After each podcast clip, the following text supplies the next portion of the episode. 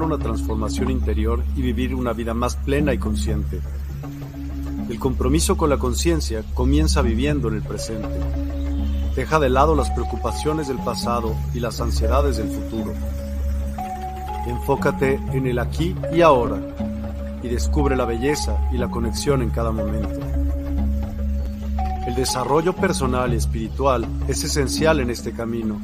Dedica tiempo a conocerte a ti mismo Descubre tus valores, creencias y nutre tu crecimiento interior a través de prácticas como la meditación y la reflexión. Despertarás tu conciencia y experimentarás una transformación profunda. El compromiso con la conciencia no se detiene en nosotros mismos, también implica conectarnos con nuestro entorno y con los demás. Cuidemos y respetemos a la naturaleza, establezcamos relaciones significativas practiquemos la empatía y la compasión. Juntos podemos construir un mundo más consciente y equilibrado. Únete a nuestra comunidad en Despierta. Participa en nuestros programas en vivo, donde descubrirás enseñanzas inspiradoras, técnicas de meditación y conversaciones reveladoras. Síguenos en nuestras redes sociales para obtener contenido adicional y ser parte de nuestro movimiento de despertar de la conciencia. El compromiso con la conciencia es un viaje personal, pero juntos podemos construir una comunidad consciente y transformadora. Es hora de despertar tu conciencia y marcar la diferencia en tu vida y en el mundo. Despierta tu conciencia y únete a nosotros en este emocionante viaje de transformación.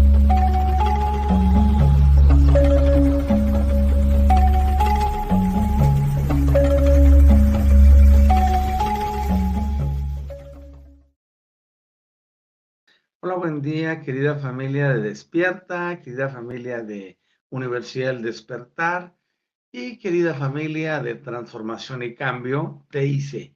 Es un gusto muy grande para mí estar aquí hoy, como todas las mañanas de los días martes, jueves y sábado respectivamente, para llevarles un mensaje de transformación y cambio, para que comentar, hablar, enseñar, compartir distintos puntos de vista y el establecimiento de un nuevo paradigma.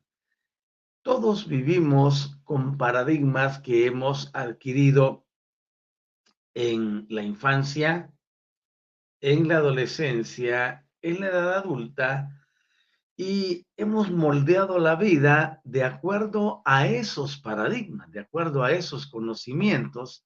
Hemos eh, hecho tantas cosas y hemos formado una imagen del mundo acorde a ese sistema. Los paradigmas nos llevan a desarrollar creencias y las creencias nos llevan a ese punto de aceptar como verdaderas muchas cosas que en realidad no suman ni producen beneficio a nuestras vidas. Es por eso que surgimos con un estilo diferente donde buscamos llevar a las personas al entendimiento de que estamos en una era totalmente distinta. Las cosas no son ahora como fueron hace cinco años ni 10, ni 20, ni 30, ni 50, ni 100, mucho menos como fueron hace 2000 años. Regularmente la Tierra recibe visitación celestial en muchas formas distintas durante ciertos periodos específicos de tiempo. Y es ahí donde nosotros podemos ir buscando la oportunidad de actualizarnos. La mayoría de las personas con sus creencias, con sus religiones, no se han aperturado a esos cambios.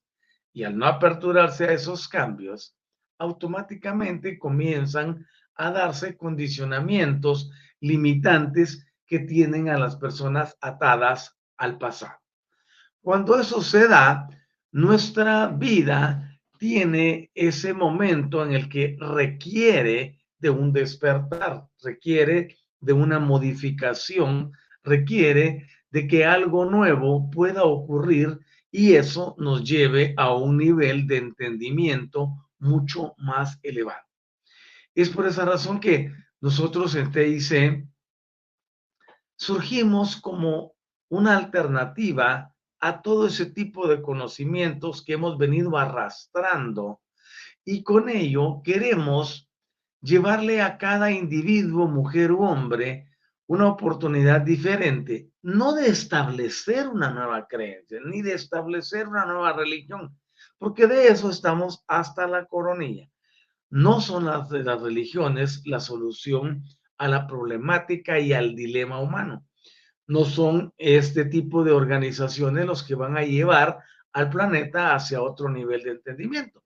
Por eso es que es importante que nosotros comprendamos que hay algo mucho más allá, mucho más allá de lo que se nos ha dicho y de lo que se nos ha enseñado. Por esa razón, le damos aquí la oportunidad a lo energético, le damos aquí la oportunidad a lo que es de carácter metafísico, le damos aquí la oportunidad a todo aquello que está más allá o como le hemos llamado comúnmente, detrás del velo. Así que bienvenidos y bienvenidas a esta actividad de hoy y vamos a hablar sobre asuntos energéticos principalmente relacionados con el sistema de conexiones a través de nuestros chakras, de nuestros puntos energéticos y veremos muchas cosas que transforman y cambian la vida de las personas. Tenemos ya con nosotros a Patricia Rossi. Hola Pati, ¿cómo estás? Mucho gusto darte. Buen día, Doctor. Buen día para ti también, hasta allá en la bella Argentina. Gracias siempre por estar aquí en TIC desde la mañana. Vamos entonces a entrar en materia, no sin antes hacer nuestra conexión con Gaia, que es la conexión que nos permite reconocer el trabajo de la Madre Tierra. La actividad de la Tierra es una actividad preciosa y está relacionada con nosotros desde una perspectiva muy, muy, muy especial. Todos tenemos un contrato álmico entre personas, pero también tenemos un contrato con la Tierra. La Tierra es una entidad, la Tierra es, un organismo viviente, eh, tiene su alma, por supuesto, la Tierra es el, el, cuerpo, por llamarlo de una forma, la materia densa, y Gaia, Terra, Gea, la Pachamama, Ishmucané, Aretz, Urantia, Adama, como le querramos llamar, es el espíritu y la, el alma del planeta. Así que nos conectamos siempre hacia Gaia, porque reconocemos, reconocemos que sin ella sería imposible tener esta conexión preciosa. Así que yo les invito a que me acompañen y decimos rápidamente, querida Madre, gracias por estar con nosotros. Tú representas la energía femenina aquí en nuestro planeta y tenemos nuestra conexión celestial que representa la energía masculina. Muchas gracias porque esos, esas polaridades, negativo, positivo, nos permiten desarrollarnos sobre esta superficie terrestre exitosamente.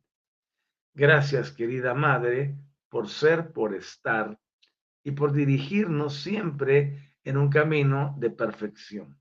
Gracias al Espíritu Infinito, quien fue quien te creó y a Micael como hijo creador por desarrollar muchas de tus facultades. Muchas gracias a ambos. Gracias a nuestros guías, a nuestros guías maestros, a nuestros aliados. Muchas gracias a todas las entidades espirituales visibles e invisibles y a nuestro innato por trabajar perfectamente con nosotros. Muchas gracias a nuestra conciencia y a la conciencia purísima por permitirnos trabajar estas energías y hacerlas realidad en nuestras vidas. Muchas gracias a quienes ven el programa en vivo y a quienes lo verán en diferido. Muchas gracias a todos. Gracias, bendito Hijo Creador y Espíritu Infinito. Y así es ya. Amén. Vamos entonces a entrar en materia y hemos estado hablando de las energías sutiles. Cada uno de nosotros está diseñado de una forma perfecta para tener una comunión de carácter visible y también de carácter invisible. Somos más realidad en lo invisible que en lo, visible. Aquí vemos el cuerpo, vemos eh, nuestras facciones y nuestra complexión física y vemos las cosas que son externas. Pero todo lo interno, esa energía preciosa que hace que todo esto corporal funcione, se manifieste e interactúe, es de carácter invisible. Por lo tanto, lo invisible sigue siendo más grande que lo visible. Es por esa razón que nosotros debemos de entender que en lo que concierne a las energías sutiles, actualmente es de carácter eh, mandatorio el poder hacer esfuerzos de investigación que nos permitan observar todos esos dominios que permanecen invisibles momentáneamente. Porque lo que ahora es, un, es, un, es ah, una cuestión velada, velada de velo, eh, más adelante será algo tan convencional, tan normal. Y es por eso que nosotros somos los que ponemos los bloques de construcción que nos llevarán o que llevarán a las generaciones siguientes a la realización y a la interpretación de todo esto que por ahora se conoce como el mundo invisible. El cuerpo etéreo, que es el que hemos estado hablando, yo le llamo el cuerpo K. El cuerpo K no se encuentra separado del cuerpo físico, en el sentido de que sean, son dos cuerpos y están con una división entre ambos, sino que mantiene interacciones todo el tiempo. El cuerpo K es quien le traslada al cuerpo físico los impulsos que vienen de la materia invisible. Alguien dice, no, si es materia, tiene que ser visible. No, depende de la densidad, o sea, hay muchas cosas que ver ahí. Entonces viene y hay un estímulo mental de un pensamiento, se activa el cuerpo acá y lo introduce a nuestro cerebro. Hay una cuestión de carácter emotiva y la imprime en nuestro cuerpo físico en el área del plexo solar o en el área del corazón. Existe una comunicación que viene de lo alto, como del cuerpo átmico, por ejemplo, del cuerpo causal o de presencia yo soy, inmediatamente ingresa a nuestro cuerpo físico por medio del K. Sin el cuerpo K no existiría este. En el momento que se da una desencarnación, por ejemplo, el cuerpo K se desprende totalmente y con ello se irá el alma y las, el innato y todas las sustancias que hay en el cuerpo eh, físico y este se convertirá, después de ser un cuerpo, se convertirá en un cadáver. Pero lo que le daba vida tiene que salir de allí. Y eso es lo que sucede cuando muchos tienen desdoblamiento, porque salen de su cuerpo a voluntad y pueden ver el cuerpo físico y lo que ellos son allá arriba es ese cuerpo etéreo o cuerpo K. Por lo tanto, es importante que nosotros aprendamos a saber que sin el cuerpo K no hay existencia. Y hay que darle importancia a lo que no es visible para poder entender lo visible. Ahora, existen canales múltiples que son específicos de intercambio de energía que admiten ese flujo de información energética entre uno y otro sistema. Es decir, mi cuerpo físico también está diseñado para comunicarse con el de arriba, porque si hay un emisor, tiene que haber un receptor y viceversa. Eso nos llevará siempre al entendimiento de hacer cosas diferentes. Y hasta hace poco, aquí en la parte occidental no se le ponía atención a todo lo relacionado a lo energético Y es por eso que cuando nosotros estudiamos, por ejemplo, la bibliografía de la medicina oriental, encontramos muchas aplicaciones que ellos han venido realizando por miles de años y que nosotros aquí todavía adolecemos. Recuerden ustedes que em, en América, como continente, porque no hay ningún país que se llame América, en América como continente teníamos civilizaciones esparcidas en la parte de Alaska, Canadá, Estados Unidos, México, Guatemala, El Salvador, Honduras, y luego se vieron nuevamente reflejadas hasta en la parte del cono sur con, la cultura inca, entre otras que estuvieron presentes en forma aledaña, tanto en Perú, en Bolivia, que fueron regiones que eh, estaban visitadas y tenían mayor cantidad de presencia precolombina. Había una cosmovisión aquí, había un sistema de creencias, había un sistema de deidades, había muchas cosas. Dentro de sus logros, objetivos o subjetivos, ya habían desarrollado sistemas de vida muy complejos, muy complejos. Ya había eh, ciudades, había calles, había avenidas, había eh, centros de adoración, plazas públicas, mercado, producción agrícola, híjole, había, había muchas cosas, las ciudades eran muy grandes. Y todo esto vino en una especie de decadencia y ya cuando los españoles vinieron a nuestro medio, los españoles nos trajeron muchas de las cosas de Europa y que se vinieron hacia nosotros y nos marcaron de una forma diferente, impusieron una religión. Eh, modificaron todos los sistemas de creencias y los sistemas sociales también. Son ligeramente grupos pequeños los que quedaron, y por ejemplo en este país todavía hay algunos que reclaman que son eh, descendientes de los mayas o de los quichés, de los utuiles, de los mams, de los pocomam, etcétera. Pero son muy, muy diminutos los grupos. Ahora bien, ¿por qué digo esto?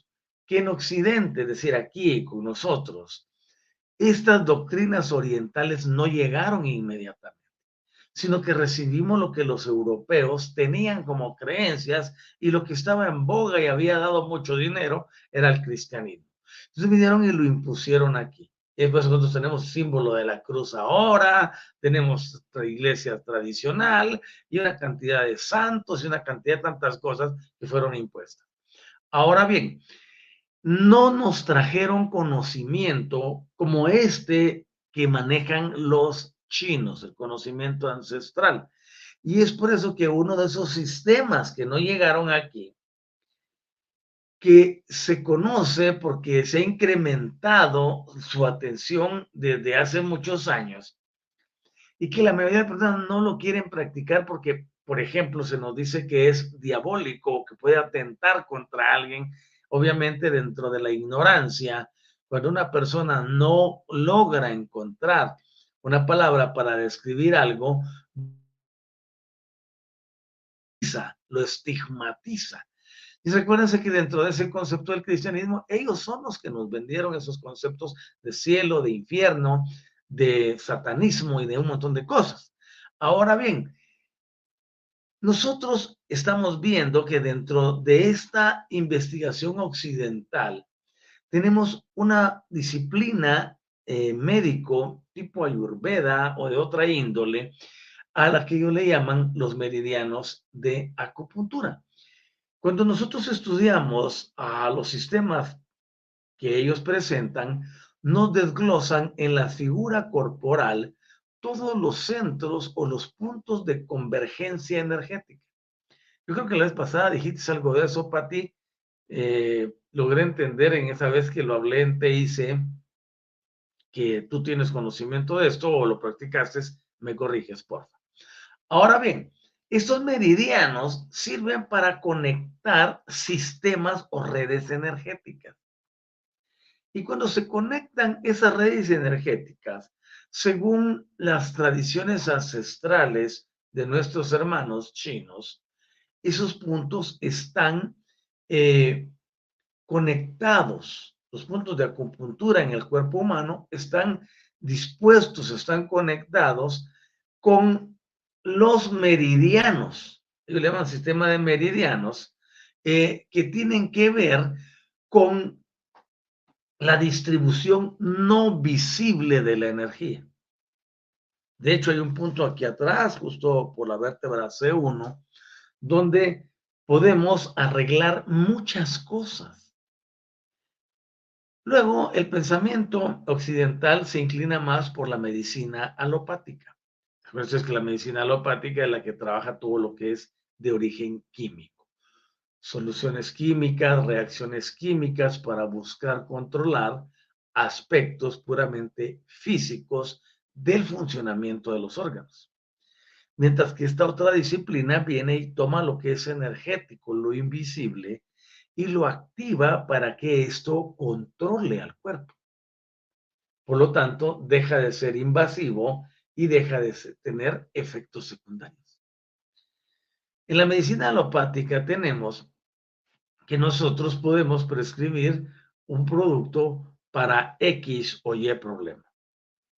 Pero cuando leemos el prospecto del producto, controla tres cosas, por decir algo, pero tiene 25 reacciones adversas. Entonces, el riesgo, ahí, se, se, se toma todos los días en los hospitales, en las clínicas médicas, en los dispensarios, en los centros de salud, se toman decisiones del riesgo-beneficio. ¿Qué beneficio voy a obtener a cambio de qué riesgo en la vida del paciente? Por eso ahora ya casi a uno le hace, si uno llega del médico o lo hospitalizan, le tienen que hacer una ficha técnica como de 200 hojas porque tienen que saber todas las cosas que te pudo haber pasado o están sucediendo para que en la prescripción del producto no se vaya a dar algo que va a destruir o a complicar las situaciones o peor aún podría producir el deceso del paciente. Entonces es importantísimo que nosotros comprendamos que es mucho mejor trabajar con otras, con otras disciplinas que con la medicina alopática. Yo no la descarto, de hecho la uso. El punto es que cuando nosotros ya podemos optar por algo mejor a un nivel diferente, tenemos la oportunidad de hacer cosas distintas. Y es ahí donde podemos avanzar y lograr que las cosas se transformen y se cambien.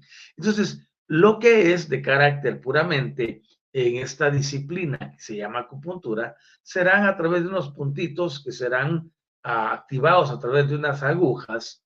Agujas, decirle ya, ahora sí, ya, ya no, ya no quiero saber nada de agujas. No, no te va a doler.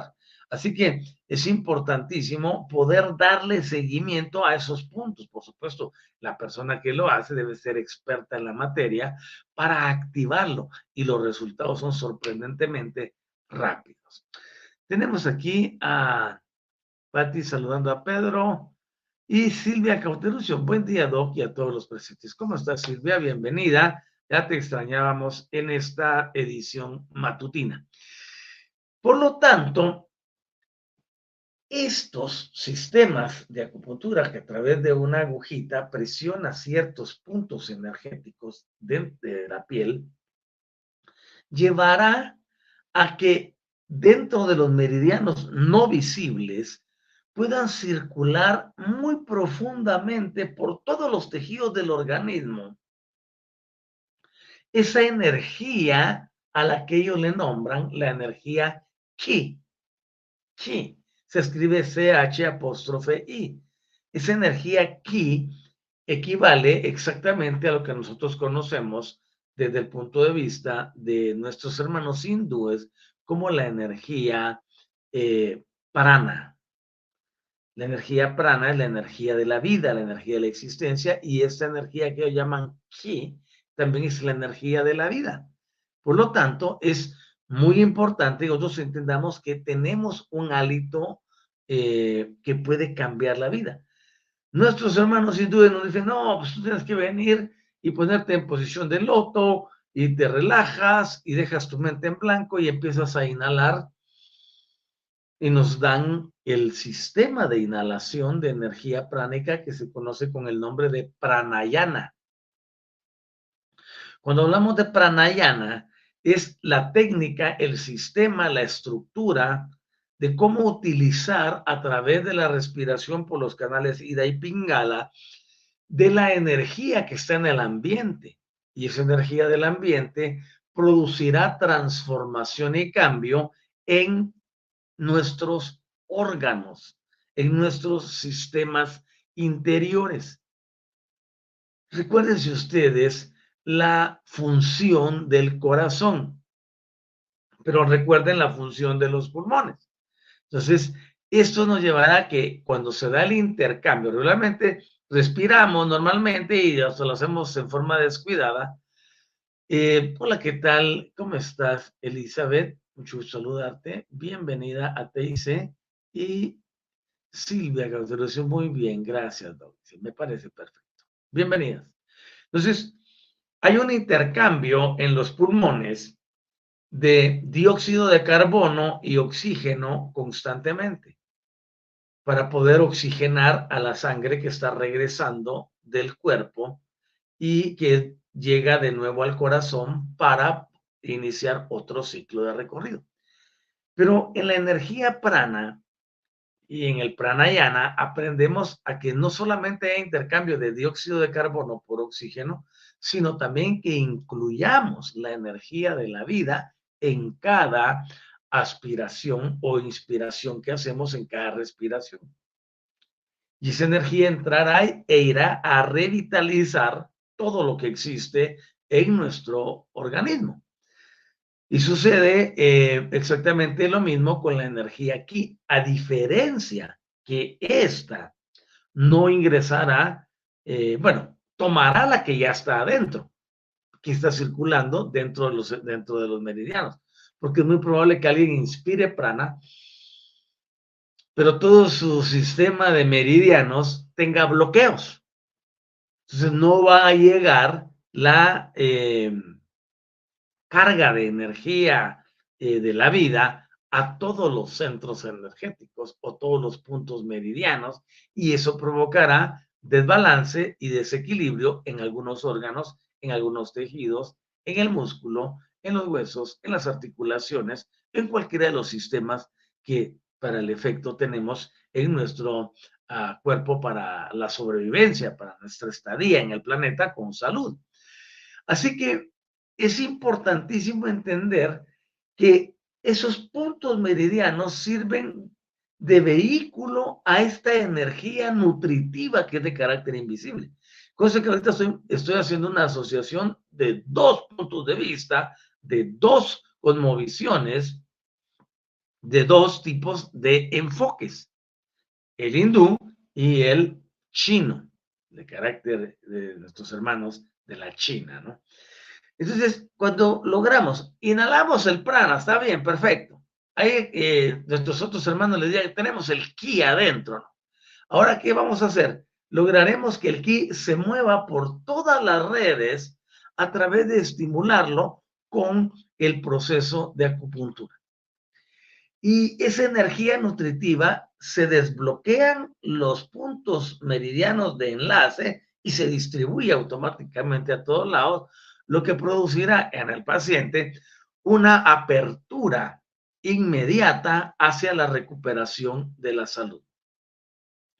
Y ellos también nos dicen que aparte de la, de la inspiración pránica, yo lo de la inspiración pránica lo tomo de, de la cultura hindú, pero nuestros hermanos dicen que esta energía aquí entra hacia el organismo a través de los puntos de acupuntura y fluye hacia todas las estructuras profundas, llegando a los órganos, aportándoles alimento vital que es de naturaleza energética sutil. Entonces aquí se ve un adjunto.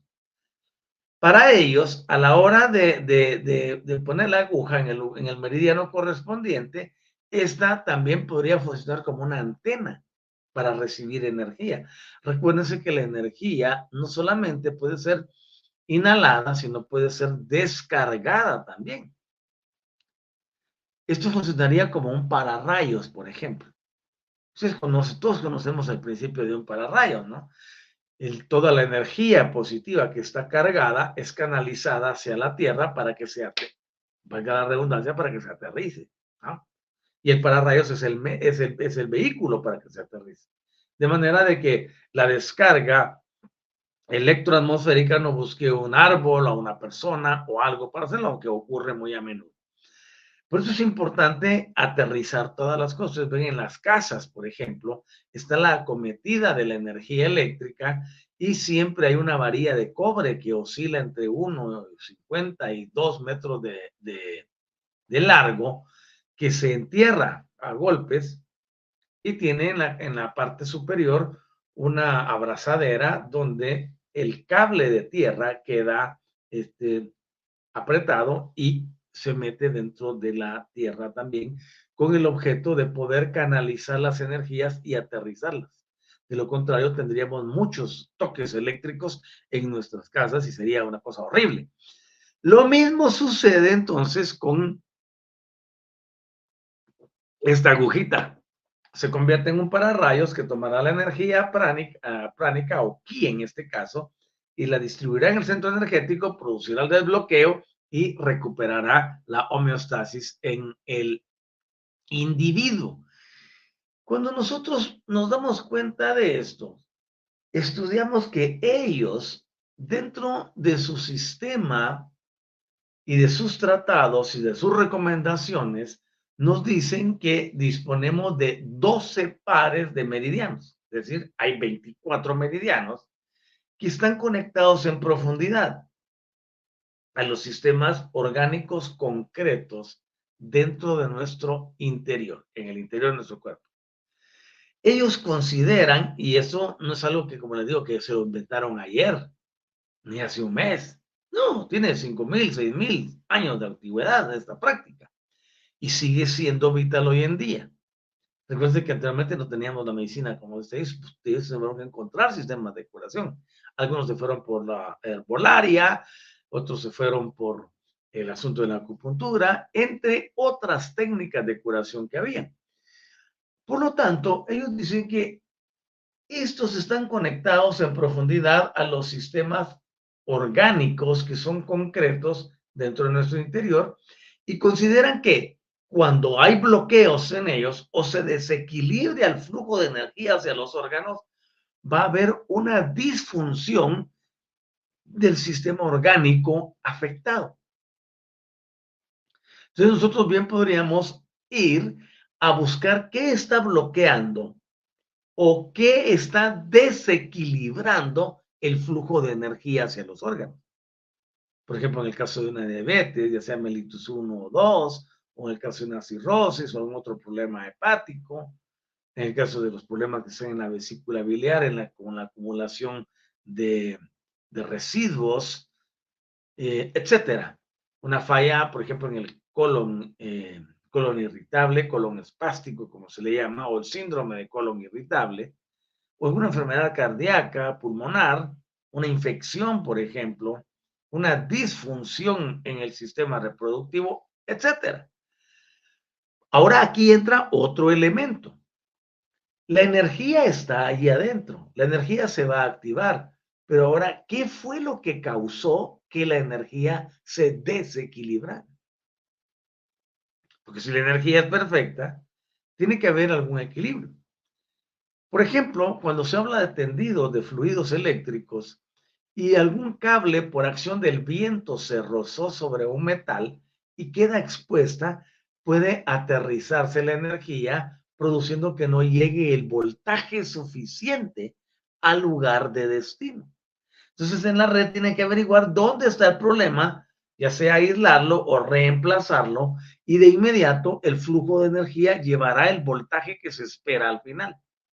Lo mismo sucede aquí con los órganos. Si en un meridiano hubo un problema, el flujo de energía no se mantendrá en su nivel estable, sino que producirá ese desequilibrio en el flujo, lo que producirá en el órgano o el sistema orgánico a donde va a ir a alimentarlo, que esa energía llegue con deficiencia. Por lo tanto, el órgano no funcionará bien.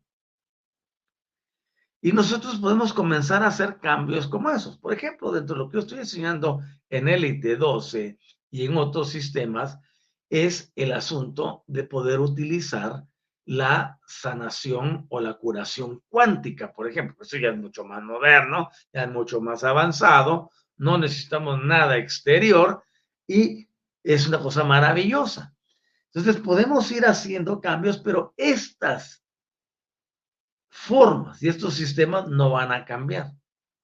Ellos lo hacían a través de, de, este sistema, pero nosotros lo podemos hacer ahora en forma mucho más moderna. No digo que este sistema de sanación cuántica esté en competencia con la acupuntura, con la herbolaria, con lo de carácter naturista, con la naturopatía, con la homeopatía o alguna otra disciplina. No, en lo, más mínimo.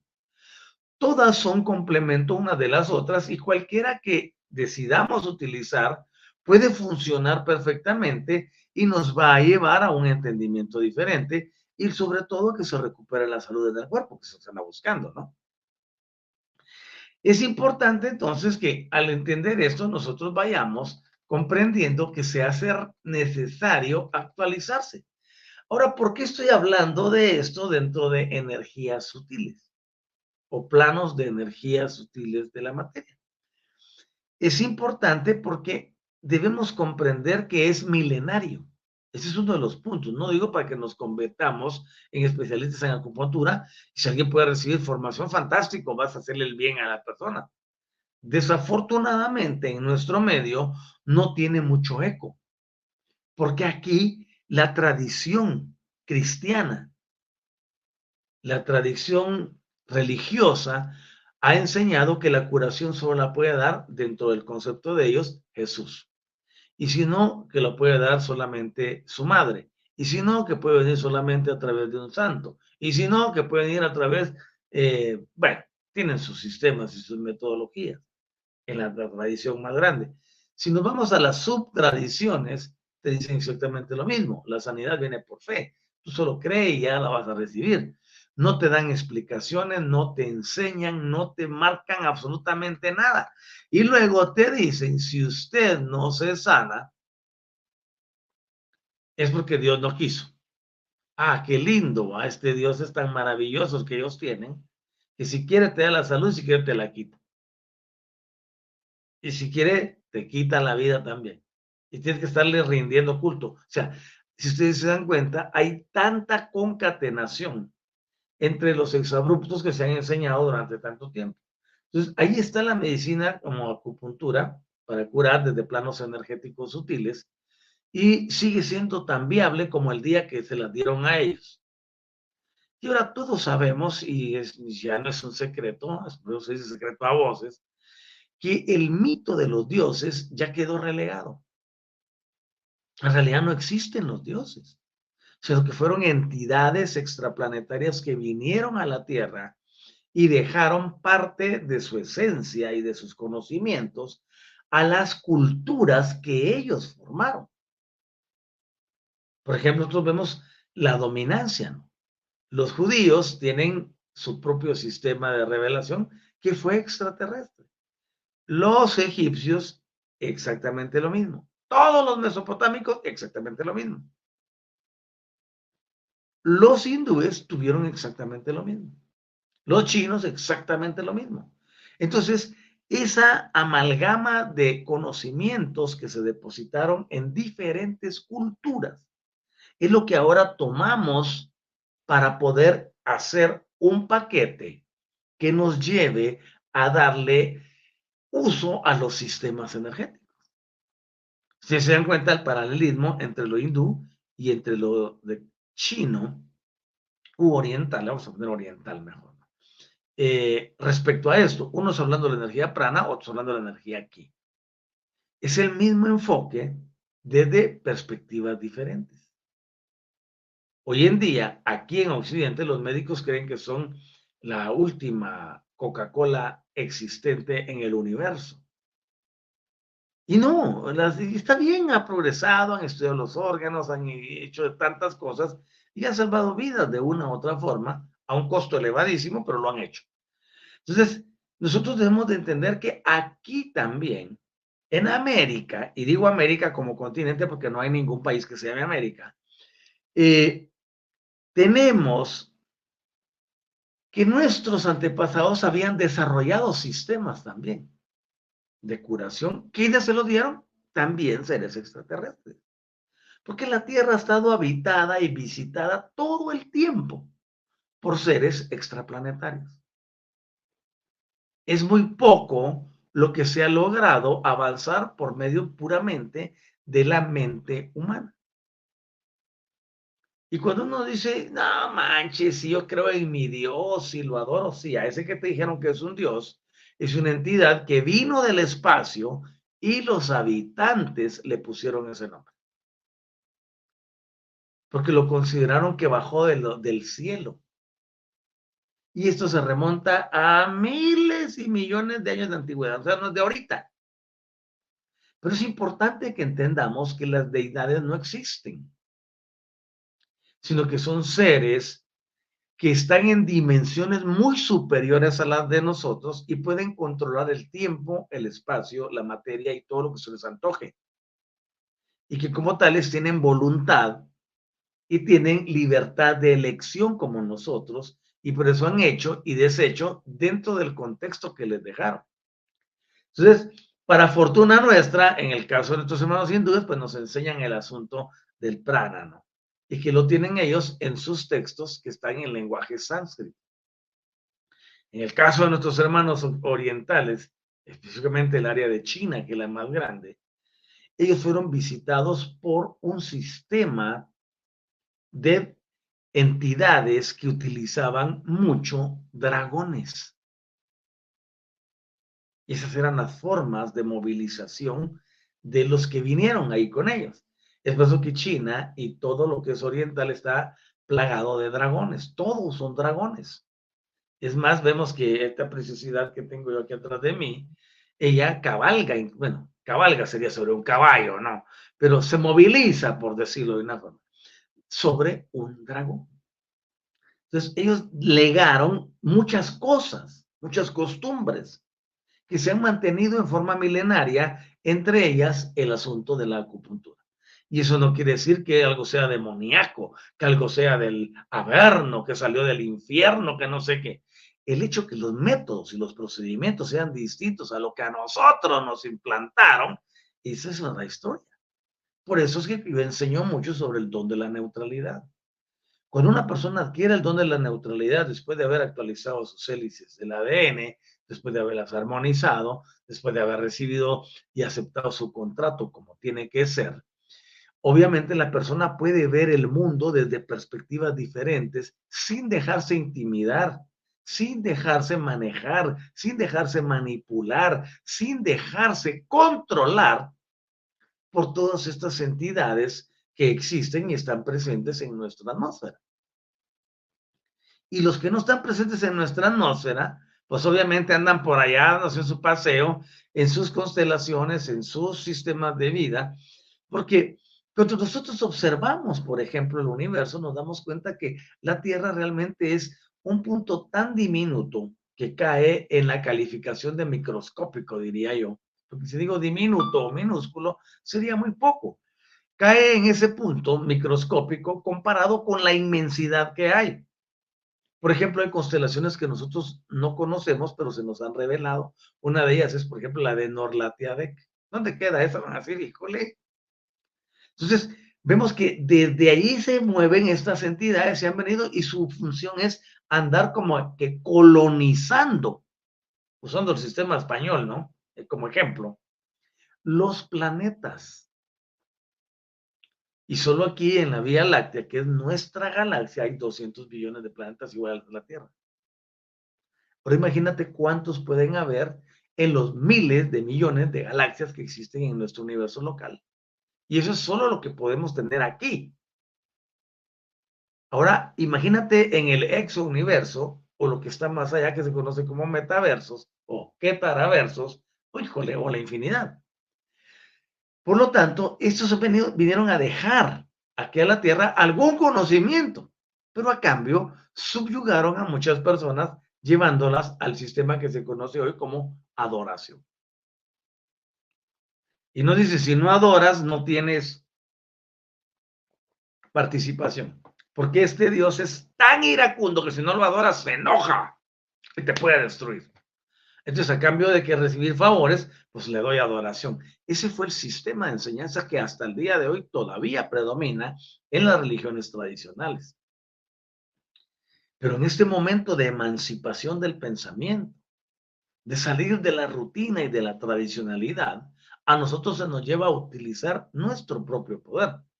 Y es por eso que ahora que vamos a enseñar y estaremos hablando muchas cosas de lo que es cuántico, vamos a comprender que nosotros no necesitamos a ninguna entidad externa, a ningún ser exterior. Todos los sistemas que nos han mostrado están condicionados para tener al individuo conectado hacia donde ellos quieren dirigir la energía. Pero en la emancipación nosotros podemos decidir a dónde queremos llevarla. Y en este caso es a nuestra realización dentro del plano terrícola. No nacimos aquí para venir a rendirle tributo a ninguno, ni adoración. Nacimos y venimos al planeta para llevarlo a su emancipación, a que todos vuelvan a reconocer que son seres libres. Ah, no, pues yo no soy esclavo de nadie, me va a decir alguien. Estás loco, yo estoy pero perfecto. Bueno, el mayor engaño del asunto consiste en creerse libre aun cuando esté oprimido. Ese es el verdadero control mental. Y por eso es que cuando una persona se le habla algo, se rehúsa. Este domingo tuve la oportunidad, domingo pasado, de hablarle a algunas personas. Y se ve inmediatamente que eh, aun cuando hay algún nexo con ellos de carácter filial o sanguíneo, por ejemplo, empiezas a hablarle de estas cosas y te dice, este está más perdido que sabes qué, refiriéndose a uno. Yo feliz de la vida como agua, como pato en el agua, uh, comentando sobre una situación en particular de esta nación. Pero cuando pasé llevándome a los dioses y a las creencias, híjole, ahí se puso la sopa, se me levantó uno, se me otro, y bueno, al final de cuentas, eh, es un poco si no hubiera dado la plática, pero igual a mí no me importa, yo soy un anunciador, eh, lo he dicho siempre, soy un messenger, y el mensajero solo entrega su mensaje y ya no. Eh, el punto a donde quiero llegar es, existe una esclavitud mental total, que las personas piensan que lo que tienen es la libertad absoluta, cuando por detrás hay un gran candado con 200 amarras de cadenas que no dejan que el pensamiento se libere. Entonces, trabajo con esto y enseño sobre los, sobre los centros energéticos y sobre las energías sutiles, porque es importante que nosotros comprendamos que podemos desbloquear puntos que inclusive van a traer lucidez a nuestra mente o podrían ayudar en el proceso del, uh, de la activación de la conciencia, porque es otra cosa que estoy enseñando. Si la conciencia no está activa y la persona solo trabaja desde el raciocinio, la lógica, y la mentalidad, no va a poder entrar en una dimensión diferente. Porque el pensamiento está ah, a través de la mente limitado, aun cuando los pensamientos son de carácter multidimensional, la mayoría no los utiliza así. Todo porque no se tiene ese conocimiento. Entonces, cuando uno empieza a pensar diferente, obviamente el cambio no ocurre inmediatamente, porque eso no es magia. Y son de las cosas que nos han enseñado. Así algo viene, que eso sí que, que actúe rápido, pues que se vea. O como me dijo una persona, oye, me dice, no, yo lo que no quiero es que vas a quedar mal con eso que estás haciendo, por si no funciona, es que yo no voy a quedar mal con ninguno. Yo estoy trasladando una vía de solución a algo. La persona tiene que tener la madurez de poner la parte que le corresponde para que eso se haga realidad. Y lo primero es alineación del pensamiento, activación de la conciencia. Saber que existe una inteligencia divina, una inteligencia superior, que desea el bien para este cuerpo, que desea el bien para todos en el, en el universo. sea, hay muchos puntitos que hay que unir. Y cuando vemos todo eso, nos damos cuenta que en, hace muchos años atrás, eh, muy bien, Patti, exactamente. A alguna persona la pueden encerrar en algún lugar, pero la mente no se la pueden encerrar. Y si alguien mantiene un pensamiento, pero él muy sabio, pues porque en su silencio estuvo libre siempre y estuvo utilizando su mente para crear y para tantas cosas.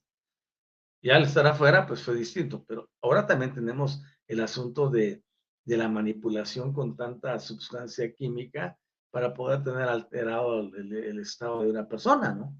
Entonces es importante eh, comprenderlo todo de muchos puntos. Por lo tanto, hace muchos años se hicieron exploraciones de la naturaleza anatómica del sistema de los meridianos en animales. Oigan eso. Porque ellos tienen una estructura similar a la nuestra, lo que cambia la forma.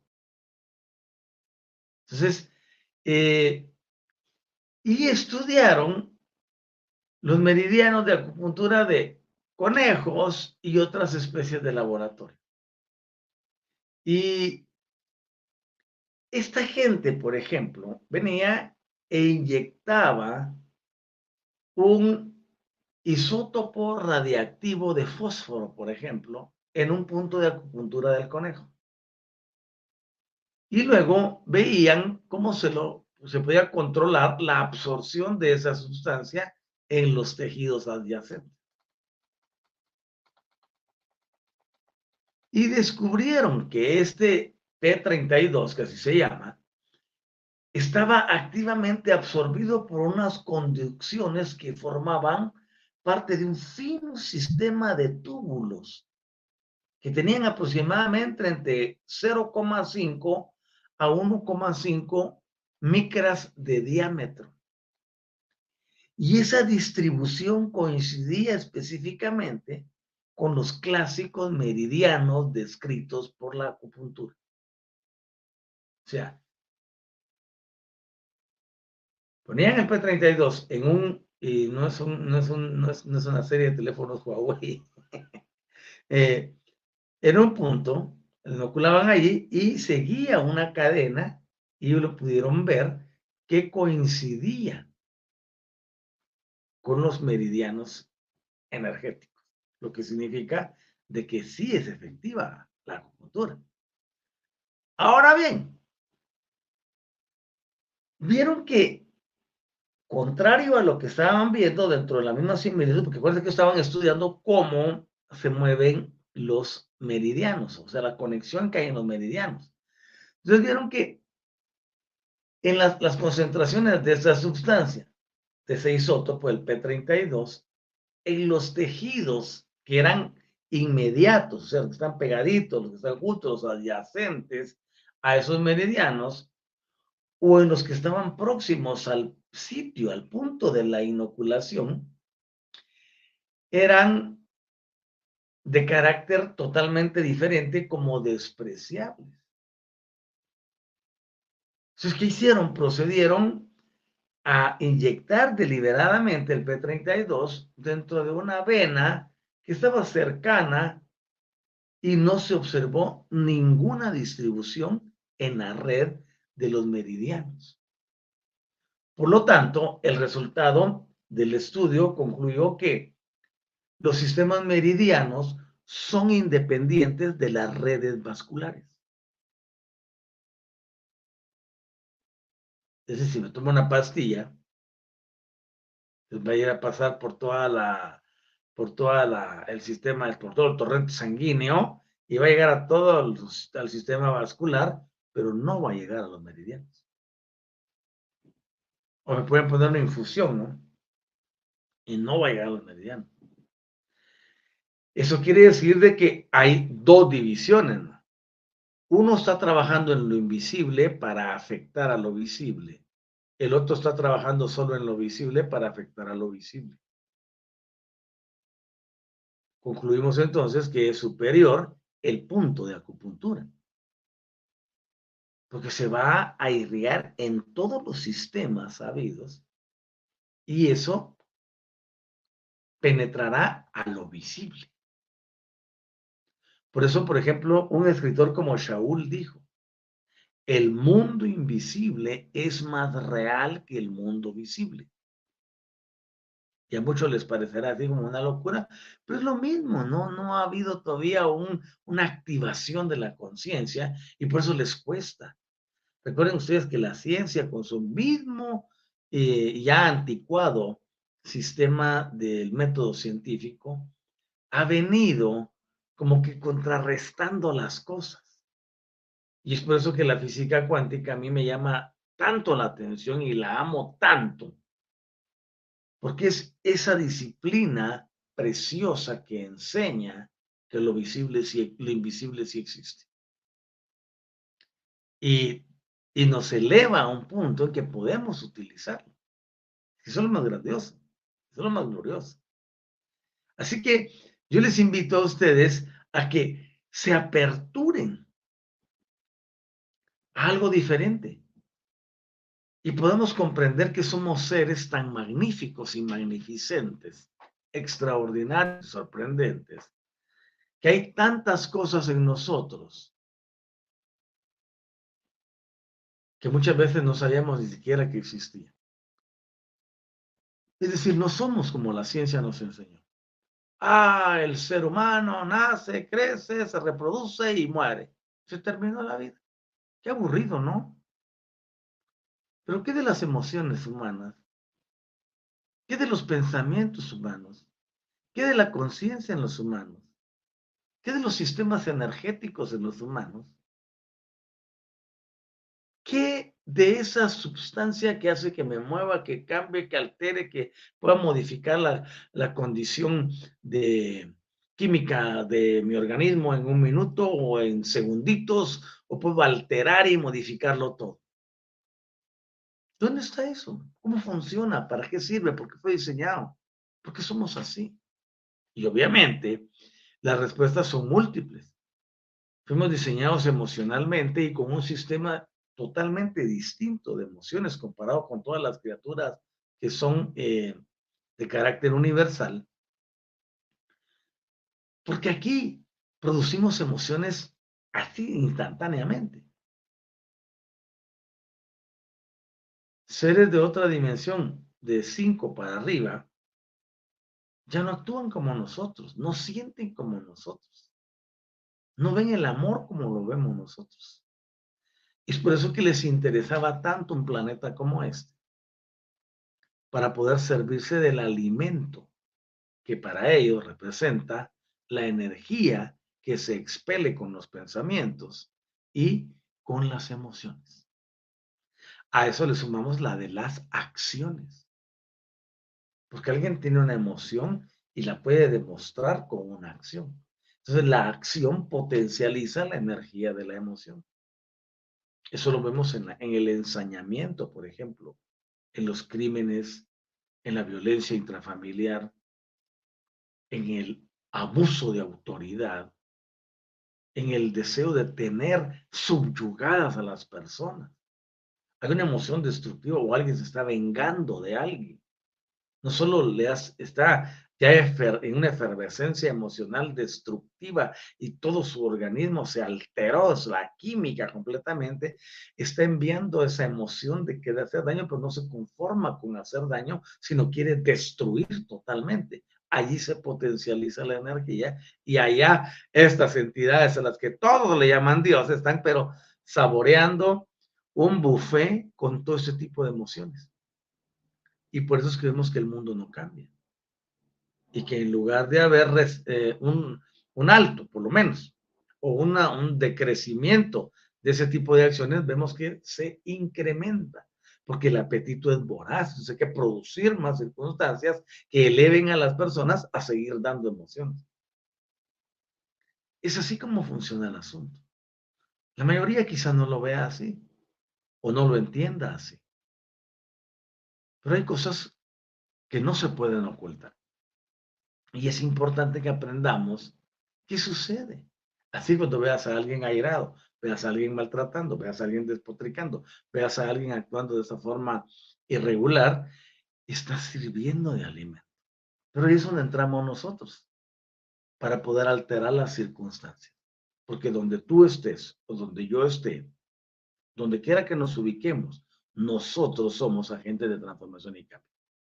Y nuestra sola presencia, por tener niveles elevados de energía y frecuencias vibracionales, debemos neutralizar las situaciones. Y aquellas que no se quieran neutralizar con nuestra sola presencia, se van a neutralizar con el poder de nuestro pensamiento o con el poder de la expresión hablada. Tú puedes dar una orden para que algo se disocie, se desequilibre o se equilibre. Cuando empezamos a vernos como lo que somos y el poder que tienen nuestras palabras, automáticamente comenzamos a cambiar nuestro mundo, a cambiar nuestro entorno. No dejes que las circunstancias te dominen. Por el contrario, domina tú a todas circunstancias que se pongan frente a ti. Porque dentro de la magnificencia que tenemos, no hay nada que sea superior a nosotros. A menos que nosotros aceptemos que haya superioridad de algo. Pero para eso nos pusieron aquí en la tierra, para que nivelemos y estructuremos todas las cosas. Deseo que estén muy bien y que la grandeza divina se manifieste en ustedes. Agradezco finamente, agradezco mucho el tiempo que finamente me han obsequiado al estar aquí conmigo en el en vivo.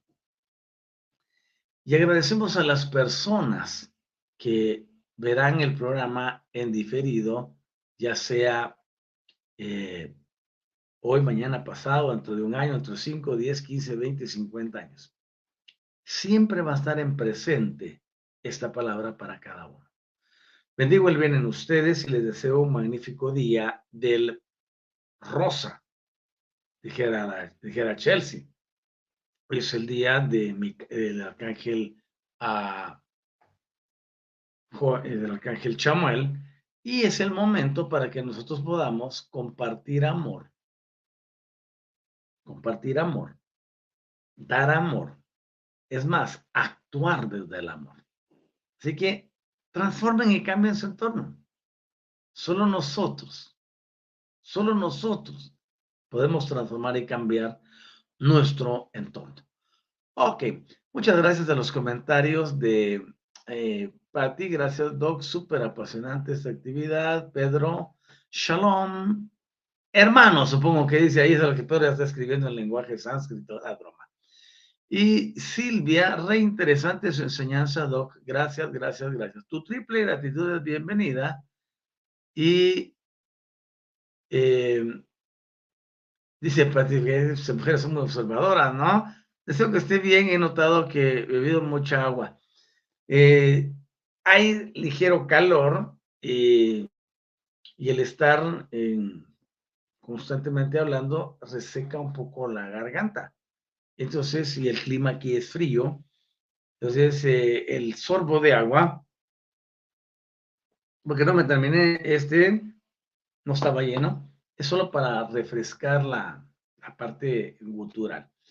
Gracias por tus comentarios, que estén muy bien la grandeza divina sobre ustedes. Y recuérdense, la transformación y cambio es todo un proceso. Les espero en la noche en nuestro programa ah, sobre el espíritu infinito. Estoy enseñando ahora los días martes en TIC normal. Seis de la tarde ahora la Ciudad de México y de Guatemala. Y vamos por más. Cuídense mucho. Que estén bien, saluditos a ustedes, abrazos, cariñitos y apapachos y para todo el universo también. Chaucito, buena, buen día a todos o buena tarde para quienes ya están pasando al filo del mediodía. Hasta pronto.